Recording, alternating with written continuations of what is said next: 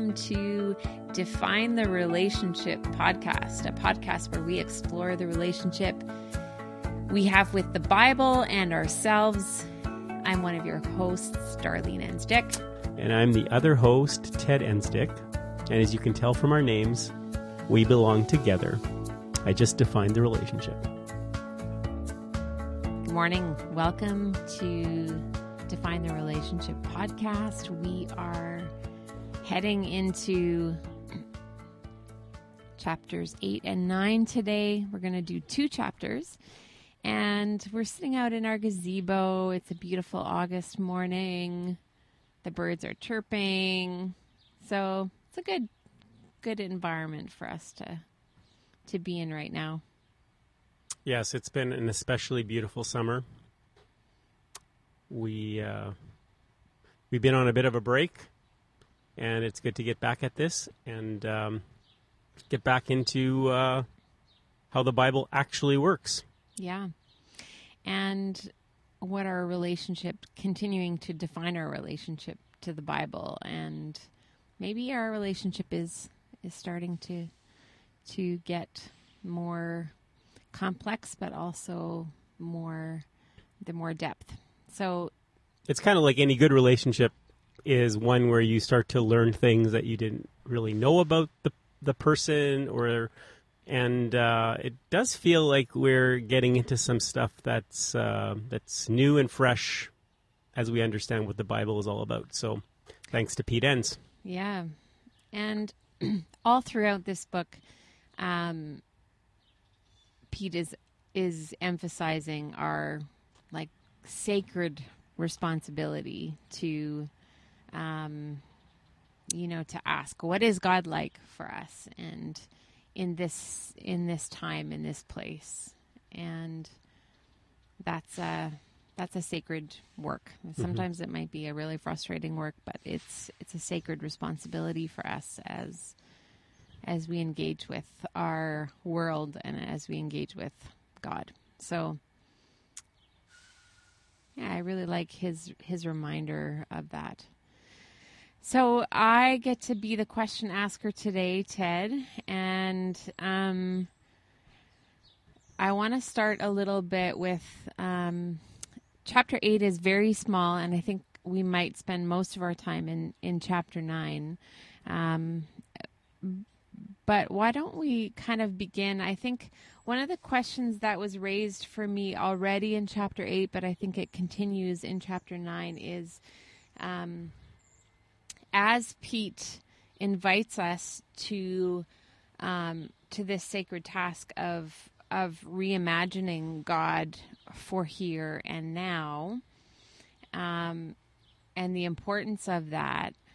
I think one of the questions that that came up for me was how how we discern whether we're just making God into our own image.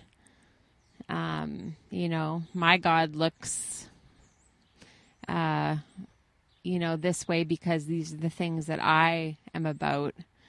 And where is that? Where does it cross the line from reimagining into kind of just imposing my own my own ideals and yeah how do we i don't i don't feel like pete really gets into that necessarily.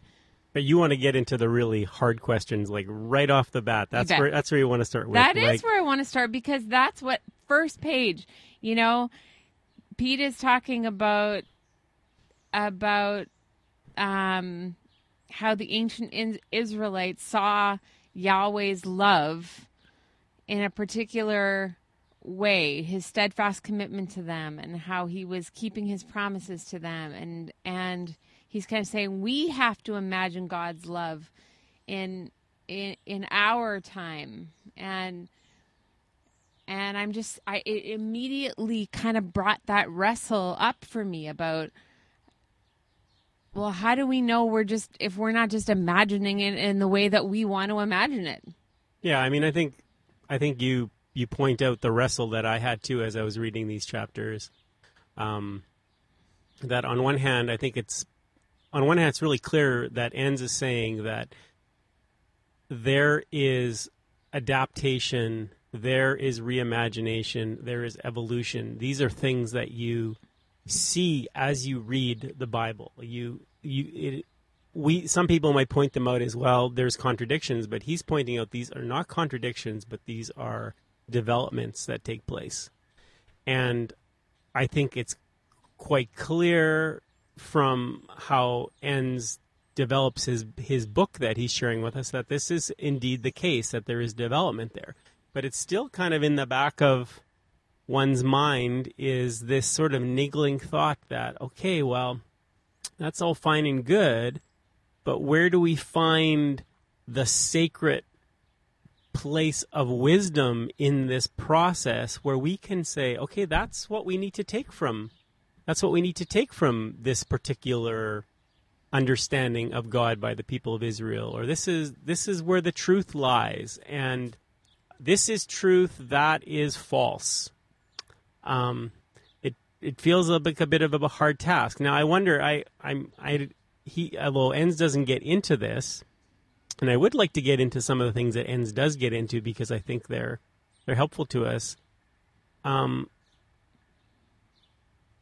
I don't know. I'm just going to throw my what I was as I was wrestling with it. I was wondering: is part of does this come back to the problem that that gets talked about earlier in the book? Is that we come to the Bible with a false understanding of what we're supposed to get from it. And Hmm. so when we approach the Bible as something that it isn't, these niggling questions get sort of aroused in us in a way that, you know, I, I was trying to think of an analogy on the fly here, but I was thinking it's almost like if we think the Bible is um, like a recipe book that Yeah. would help us cook delicious dishes that are nutritious and stuff, we might get really frustrated because um, it seems like the Bible tells us, well, you know, well, like they actually give the example of like, well, you know, for the meat for sacrifices, should it be boiled or should it be, should it be, um, um, I guess uh, barbecued would be the the term for, uh, you know, and we would think like, well, um, which is it, you know, and um, it might get very frustrating if we're thinking about like, well, how are we how are we to use this as a cookbook, and um, we keep asking questions about recipes and cooking and stuff like that, and maybe Enns is kind of saying like, well, wait a second here, this isn't a cookbook, this is this is something else. This is a story of people engaging God in a in a way that reflects what they're dealing with in their time. And we need to do that anew because we are wrestling with different issues. We are a different society. We have different understandings than they did at that time. And so Yeah. um, so i don't know. Maybe a big part of it is that we're just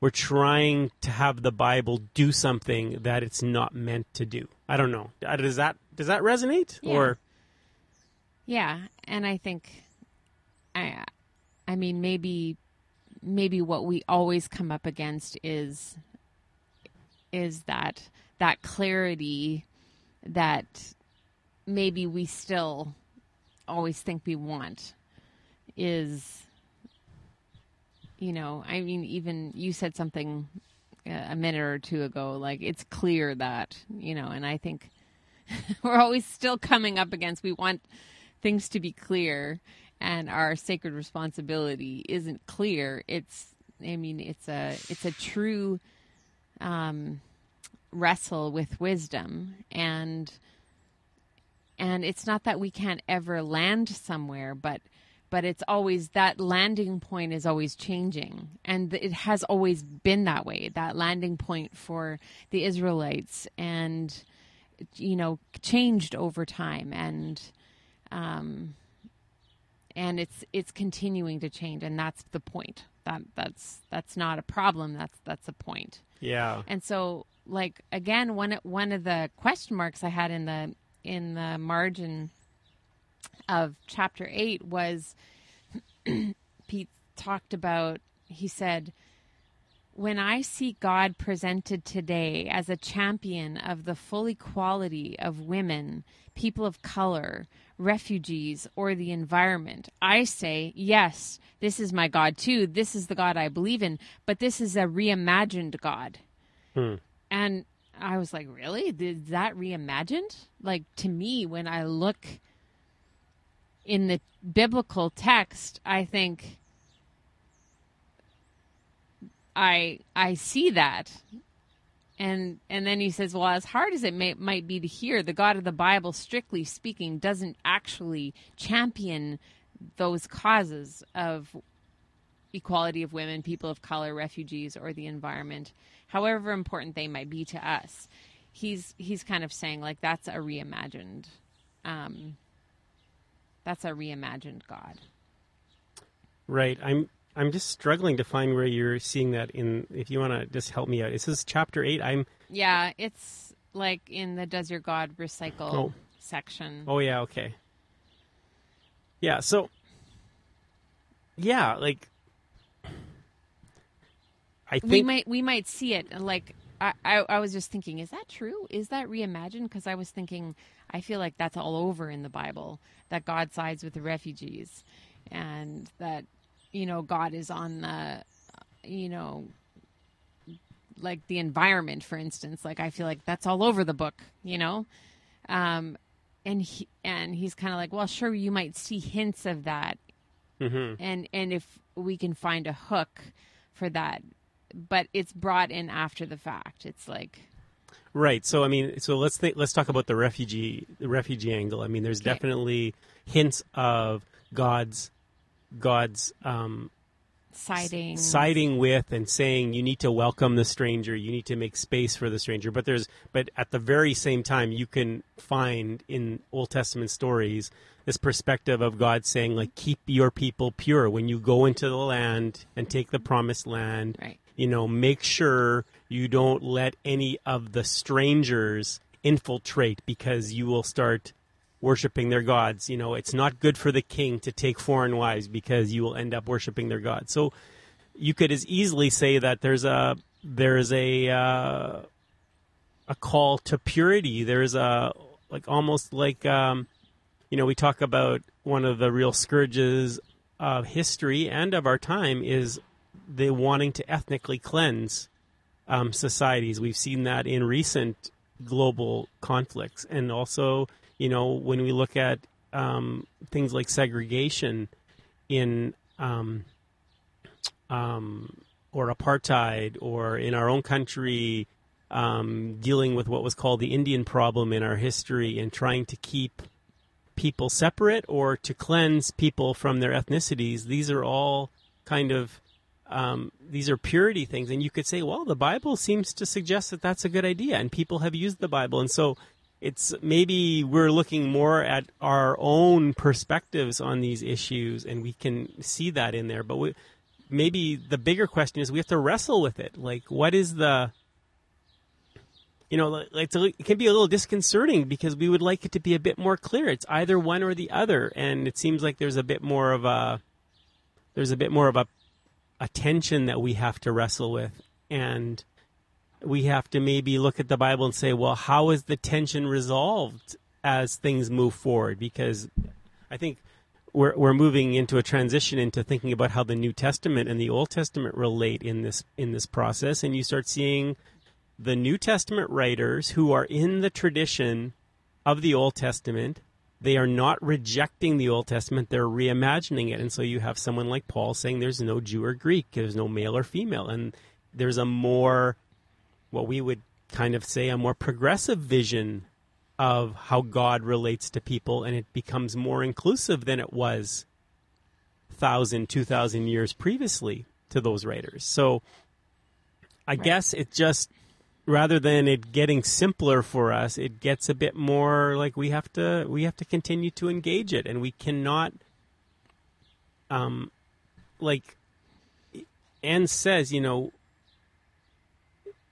he says this is yet another paradox. The God of the old can only be accessed by being reimagined. So it's like we can't we can't go back and get the while the old time religion and sort of make that something to go. We actually have to reimagine to even get access to who that God is. And our survival depends on it. This is like I mean this is moving into chapter 9, Yeah. but it's like it's it's not just like okay, yeah, it's important.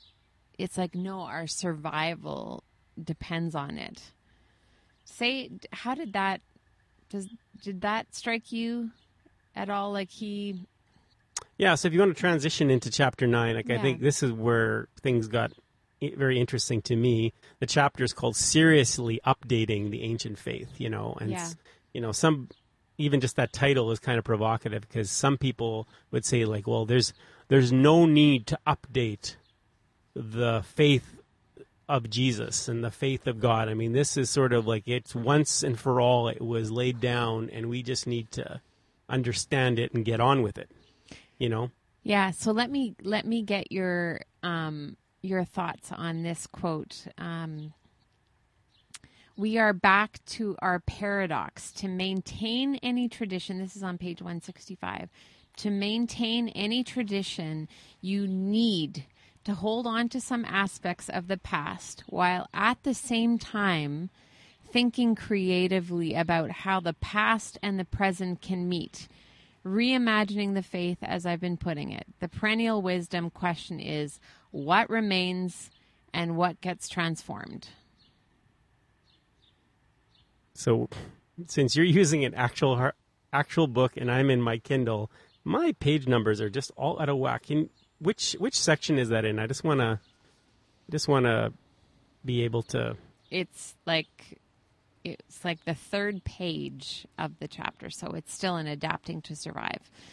Oh, okay, third. But basically, it's like so the question Right. is what remains and what gets transformed. Yes, I mean so.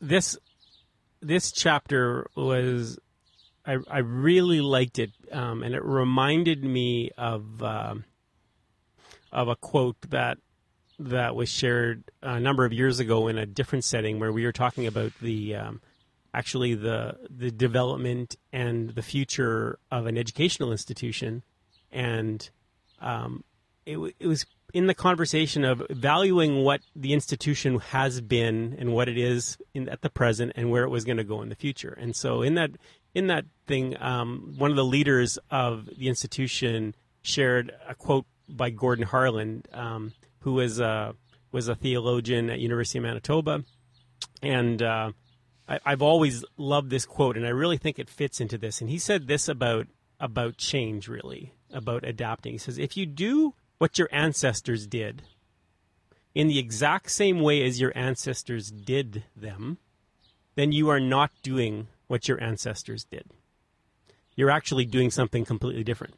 And so the idea is that when we look to the past understandings of something and we embrace it in the way that we think they embraced it at the time, we're actually not embracing what they were embracing. They were doing something, meeting a particular time in history, and they were doing something that was relevant to that time. And if we simply transport it from that time into our time, we're actually changing what it is. We- We're actually making it into something that it's not. And actually, to do something similar to what people in the past have done, what we might say the tradition, we actually have to spend some time adapting it and reimagining it so that it has the same value and the same meaning in our time. Um, so, basically if you're if you're not doing something new then you're not doing it. The in the way it was done in the past, yeah. Yeah, which because god is always doing something new and the chris and the the rich christian tradition is the, kind of the core of it is that it is it is and was always adapting right, right, so if we're not if we're just trying to do it like it then we're missing the point right, completely. It's kind of like that. Also, that quote people say like, uh, it, "Tradition is the lived, is the lived, um, reality of the past, and traditionalism is the dead, the dead living of the past, and so like tradi- a tradition is dynamic. It moves forward. It doesn't just stay in the past. And um, I think Enns is saying this is exactly what it means to take the tradition of the Bible seriously. Is to you have to reimagine it for it to be what it is. You can't just say, "Well, that's what it was," and we just need to kind of fall into line with it, or we need to harmonize it with parts that don't seem to go together. We have to recognize that the reason why they don't seem to go together is that they're a part of something that's moving right. and dynamic. But then, so then the big question is always what remains because, and, and of course, there's been great tension of this in our history is, is an understanding of, well, that some things may change, but not this. Like this needs to, this is core. Like, right? The, what remains and what changes uh, is so different for for people. This is why we have so many different denominations. Yes. so many different, you know, understandings of um, what is central and what can't change. That that's somehow diverting from what God really wants. Yeah, so that's a like that's a really fair question, and it's a real. I mean, it's an obvious question that we wrestle. Like we, we, that's not just a theoretical question. Like that's kind of where the Rubber meets. the rubber hits the road in this case, and reimagining and trying to gather what is the wisdom. I mean, there's a lot of debate, and it can get pretty contentious and stuff like that. Um, the thing maybe that I would point out, and I believe this is what Enns is trying to point out, is especially in this chapter, and maybe we should get into some of the some of the details of how that's actually a reality, is that some of the things that people in in talking about, let's say, the Christian faith as it's lived out presently in the 21st century, they say these are things that are um, we we we can't reimagine these things because this is just the way it is. And so, for example, Enns gives the example of for Christians the understanding that God is like the the three omnis, um, omni, um, present, omnipresent, which is all present. God is all knowing, omniscient, and God is all powerful, omnipotent. And these are things that we say, well, this has always been true in Christianity. These are things that are always true. And then Enns goes Enns goes and bursts the bubble of that thinking and saying, Well, yeah, that's how Christians have imagined who God is, reimagined who God is. But if you look at the Old Testament understanding of who God is, that these things don't really make sense to that God. And so there's been a reimagining to get to those places. And mm-hmm. so there are stories in the Old Testament where it seems like God isn't all powerful. Like God seems to be like, um, oh, he he, he makes a decision like, um, I, I regret ever making my people the story of Noah, which we've talked about on this podcast, and because because it comes out of the book, and he, God is presented as being someone who didn't quite understand where this was all going to go, which seems to kind of undercut God as being all knowing. Or um, he says that God isn't all present in the Old Testament. God, you know, seems to be in different places at times. And Well, isn't the, isn't it um, isn't also the the transition from the old in the Old Testament of Yahweh being a God among many gods, right. the course. best God, the the the only uh, uh, the only God for the Israelites, but it was with the understanding that uh, many gods exist, but they serve only Yahweh. Right, right. So um, it's and then it be, you see that adaptation as time goes on from you know more to a monotheistic understanding. But then, as you said, um, how they adapted their understanding of whether God was had left them, had abandoned them, and um, Yeah. So, so I think maybe the the point that I think is is kind of important here is that before we get to answering the question, so what do we keep and what do we what do we throw away? Let's put it in that language, or what do we understand to be in the older way of understanding it, and what do we understand in the way that ends up becoming a newer way of understanding it? Before we even get to that question, humility, which is humility would bring us to a point to recognize that even on those what we think are kind of core understandings of our faith understanding, things like there's only one God, that's a core understanding of Christianity, or that God is all knowing, all powerful, and all present, that even on those core things, they are actually redevelopments of understanding of God in the tradition that actually, and that's not a rejected tradition. Yeah.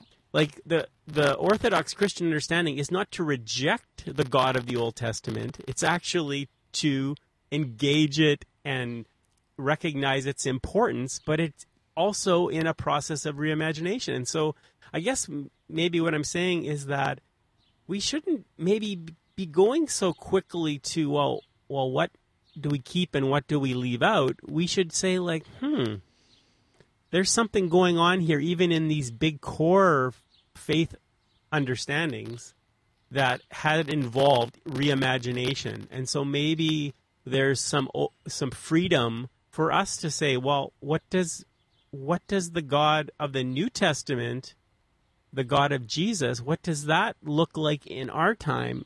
And maybe we need to do some reimagination there too. Some people say, well, that's scary. That's like, that's uh, that's risky. Um, is saying, well, that's just what is going on in the Bible already. We need to get on board with that. I don't know. Yeah, and it is it is I mean scary. It is daunting. I mean Mm-hmm. not scary, but it is it is daunting.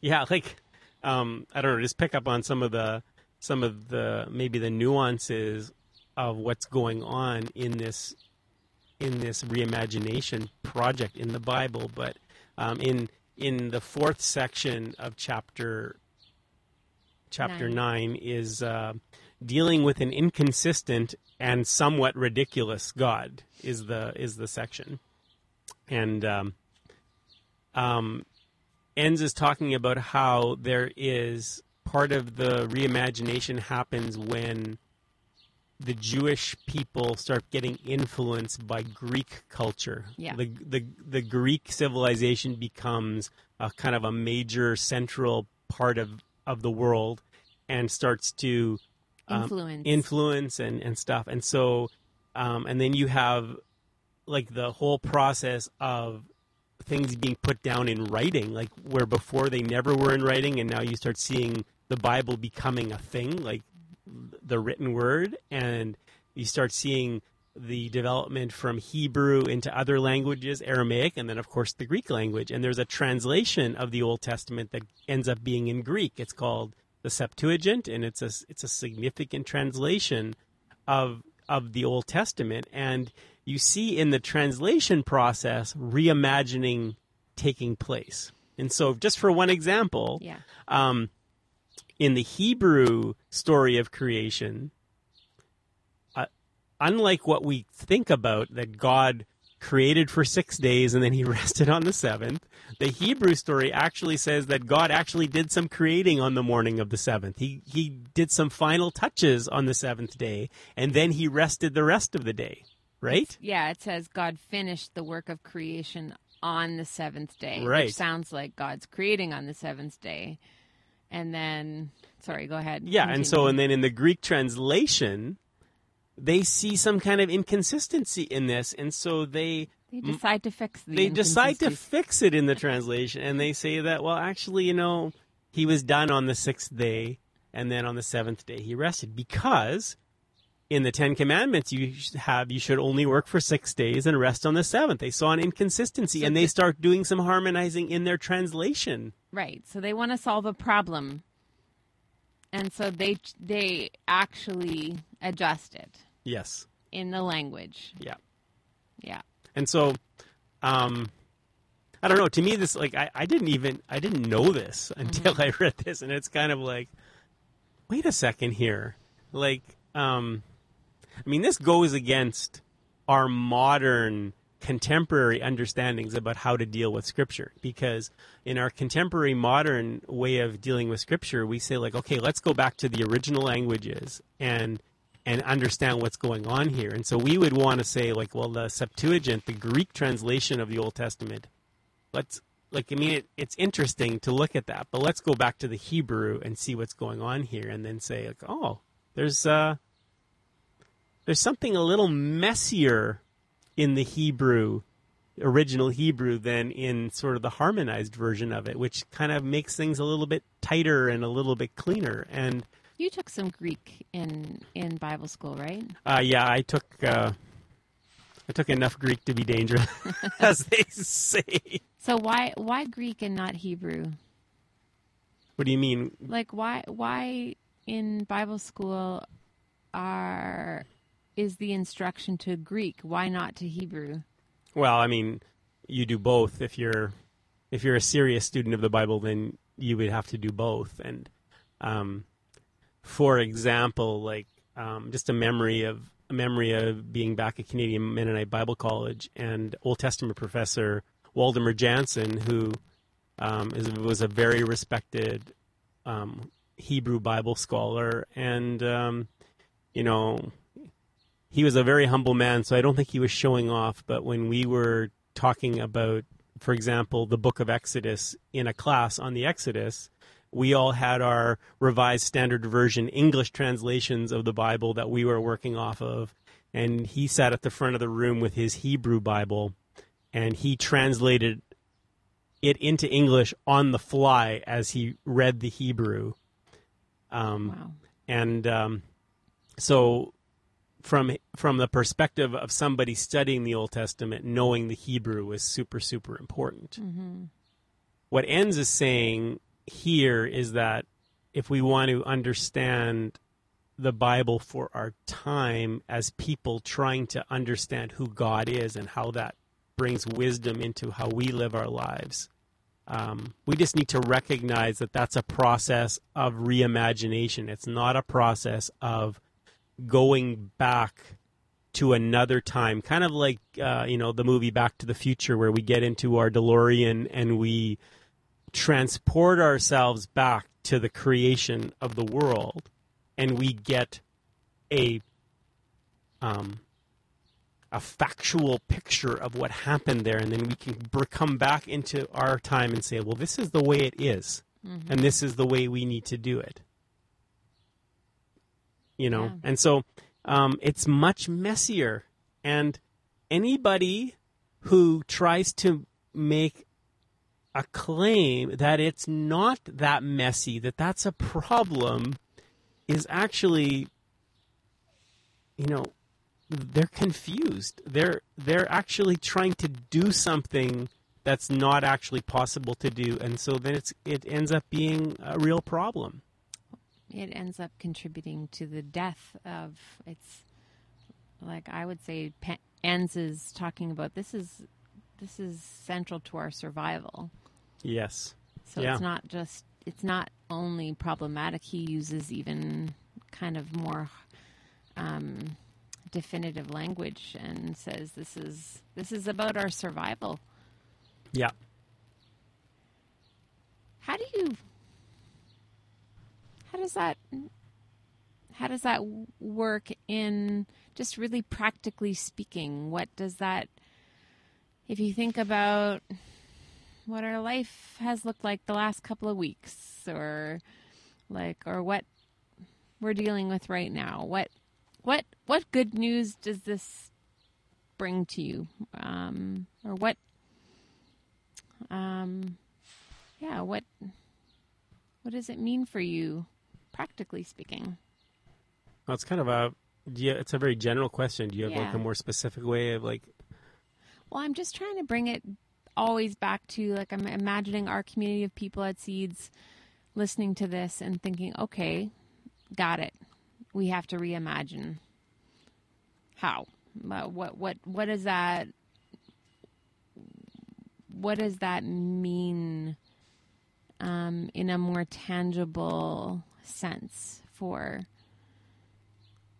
for me? What how does that impact my my my life and my faith? Yeah, like I mean that's a really big question. I I would go back to the questions that that Enns kind of he throws out there. It's back in chapter 8. He says um we have to ask ourselves questions like what is our hope? Right now, what are what are we putting our hope in? How do we yearn for God to show up now? What urgent thing is happening right now to our families and our world? What new thing will God of the old do now? So these are all like these are all real questions for us. Like we're um I mean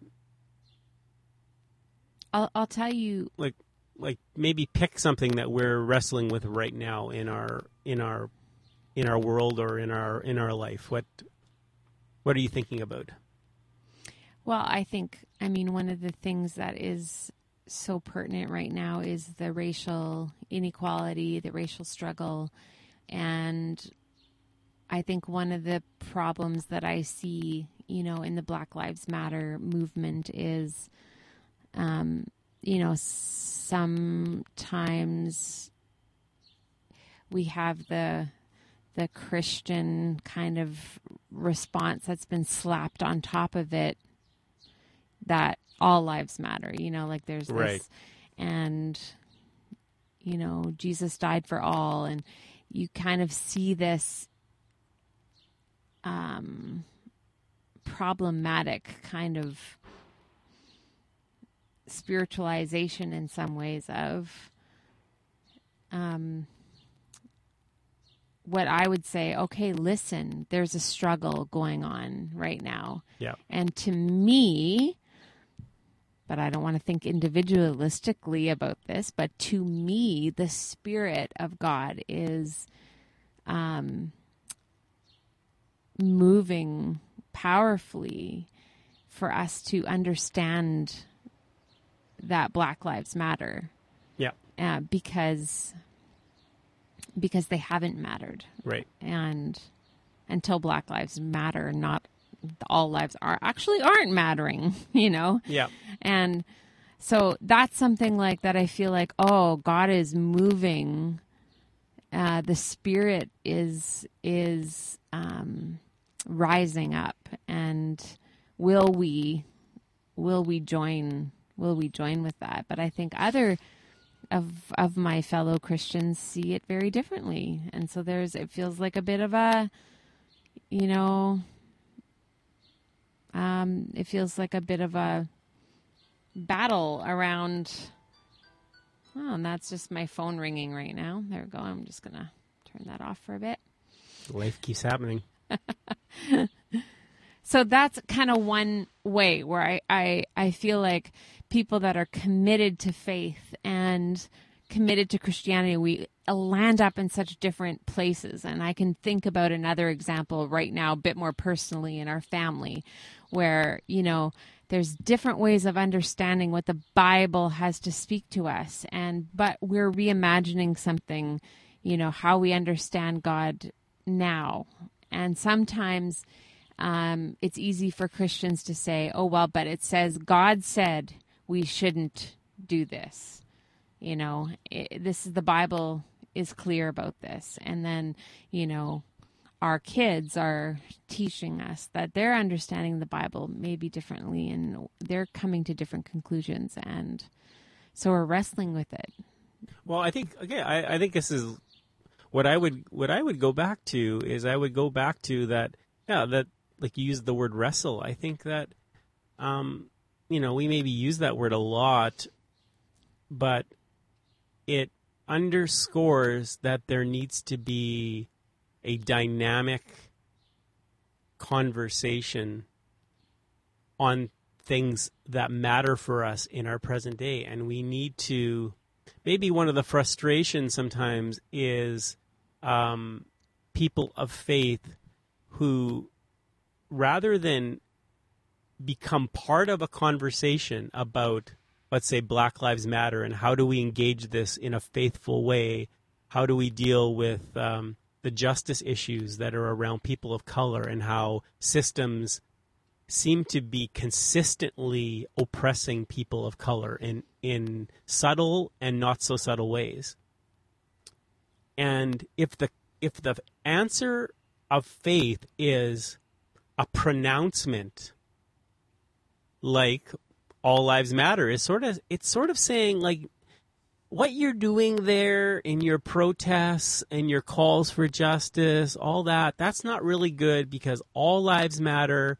And so let's just move on right? It's a way to kind of cut off a conversation. Yes. and I feel like what we're learning in this conversation with Enns's book is that how the Bible actually works is the Bible is a dynamic conversation over centuries, reimagining things to meet new needs and new problems. And so I believe that rather than saying like, well, okay, what's the right answer? What like do Black Lives Matter or not or, or whatever? It's like we're being invited into a dynamic conversation and it might mean people coming with different perspectives and saying, well, what about this and what about that? And how would the Bible fit into that? Well, we would look at the Bible and we'd say like, oh, there's a there's a dynamic conversation going on here in the Bible around race, around the stranger, around the outsider.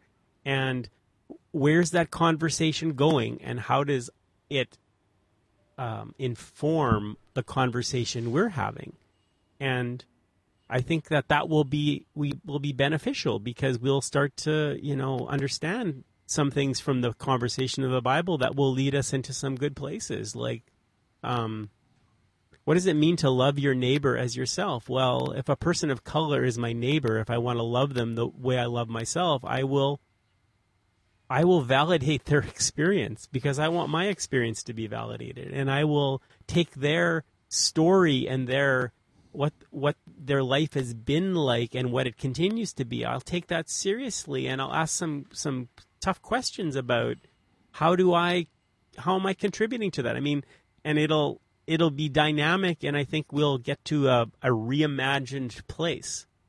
And we won't at any point say like, well, as it was said 3000 years ago, you know, all lives matter you know, because Paul said that there's no Jew nor Greek, so that means that all lives are matter. And sort of like, yeah, I don't think that wasn't exactly what Paul was doing there. Paul was actually engaged in women lives matter in his context. There's some hmm. quite, it's quite obvious that Paul was radically innovative in how he viewed the people who were in the society very much on the bottom, and women were those people. And we say like, ah, Paul wasn't all that innovative. He seems pretty kind of stuck in patriarchal ways, but actually, there's a movement, an innovation going on there, and we don't need to kind of get stuck where Paul was. But we can see that he was doing something that we can kind of continue to move forward with, and it might look very differently in, in 21st century. So I just feel like that conversation is so important that we don't want to move too quickly to well this is what this means. And and and as you know we're people that we you know lead a congregation like part of that is recognizing that well we are given time to wrestle with these things spend more time on it and to you know have education and learn and stuff like that. But at the same time we need to make space for other voices to speak into that. And it's a community conversation it's not a conversation of the learned experts saying this is this is the way it is and just believe This is the way And it's always do. been. this is the way it's always been like so I um feel like. Do you feel like that would be, you know, a game changer for some people to engage with the Bible, faith? Like I, I, I it, it's hard for me to tell. I would like feel like I want to, you know, um, talk to some more people who have been more on the outside of of faith and willingness to engage the Bible, but this feels exciting. It feels like it could be exciting to to um, people that have felt like, well, this doesn't make any sense to me. That we take this ancient book and we just like are supposed to like do what it says when it's you know Yeah. steep, steeped in Yeah. all kinds of um, ridiculousness. Yeah. Like I think and like there's some hard work there because in some ways um, maybe a good image is that there needs to be some detoxifying of our thinking around what it means to approach the Bible, and I, like I think we we can fall into it quite easily too, where like we kind of started there today. where We're asking the questions. Okay, well, reimagining is all great, but it just seems like well, if everybody's just reimagining, like well, it's, everybody in can their have own image, everybody can have their own different thoughts, and you know we can have got a Dem- conservative God, a Republican. you know, we got a liberal, we got a liberal God, a conservative God, we've got a feminist God, we've got a person of color God, and you know, we all have our little, our little tribes, and and we just kind of like, well, that's your opinion, but this is how I see it. My kinda. God, yeah, yeah, yeah, and and so, um, but I think part of part of that is we have to unlearn some of the ways that we've approached the Bible, and I think Enns is, you know we might I don't know if you get frustrated by how repetitive Pete Enns's chapters can be in some ways. It's sort of like he's re he's just redoing the same argument over and over again. But I think part of it is like he's trying to um, he's trying to cleanse us of something, and it doesn't. We can't wash it out in one chapter. We have to continue to work at it, and um, it's kind of like he keeps saying, "No, really." yeah, no, really, yeah, and, No, he, and, he, and he, in this chapter he says like you know talk, he uses this image about standing on a table with his hair on fire or whatever. Like he's he he wants to really hammer something home, and I think we need it. in some ways, we need that because we are prone to, um, yeah, we're we're prone to want to have it much clearer. And Enns doesn't get into this, but for me, a critical component in this is um, that we do it communally. That there's a diversity of of people that are are wrestling with this together because that is the to me that's the antidote to just coming up with my own my own picture. I need people of color. I need people um, who've had different life experiences or in different age groups. I need, you know, the diversity of the of the community to speak into this reimagination. Yeah, I think that's really really well said, and I mean maybe Enns is going to get into that at some point.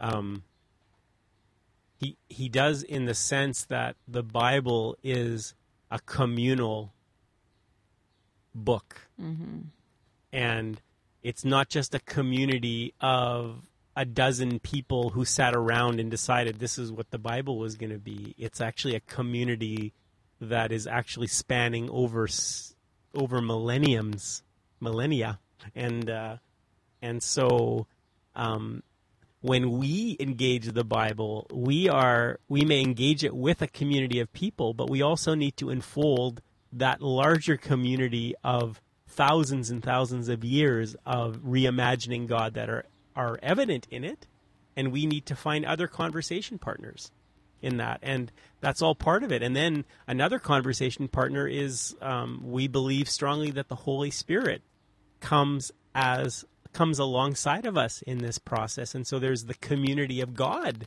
that becomes part of the process. Um, you know, if if if that's your understanding of God, you you bring that to it, and so it's not just a we're not just in a process with ourselves, unmoored from our tradition, but that we're actually we're part of a large community of of um, you know multifaceted community, Yeah.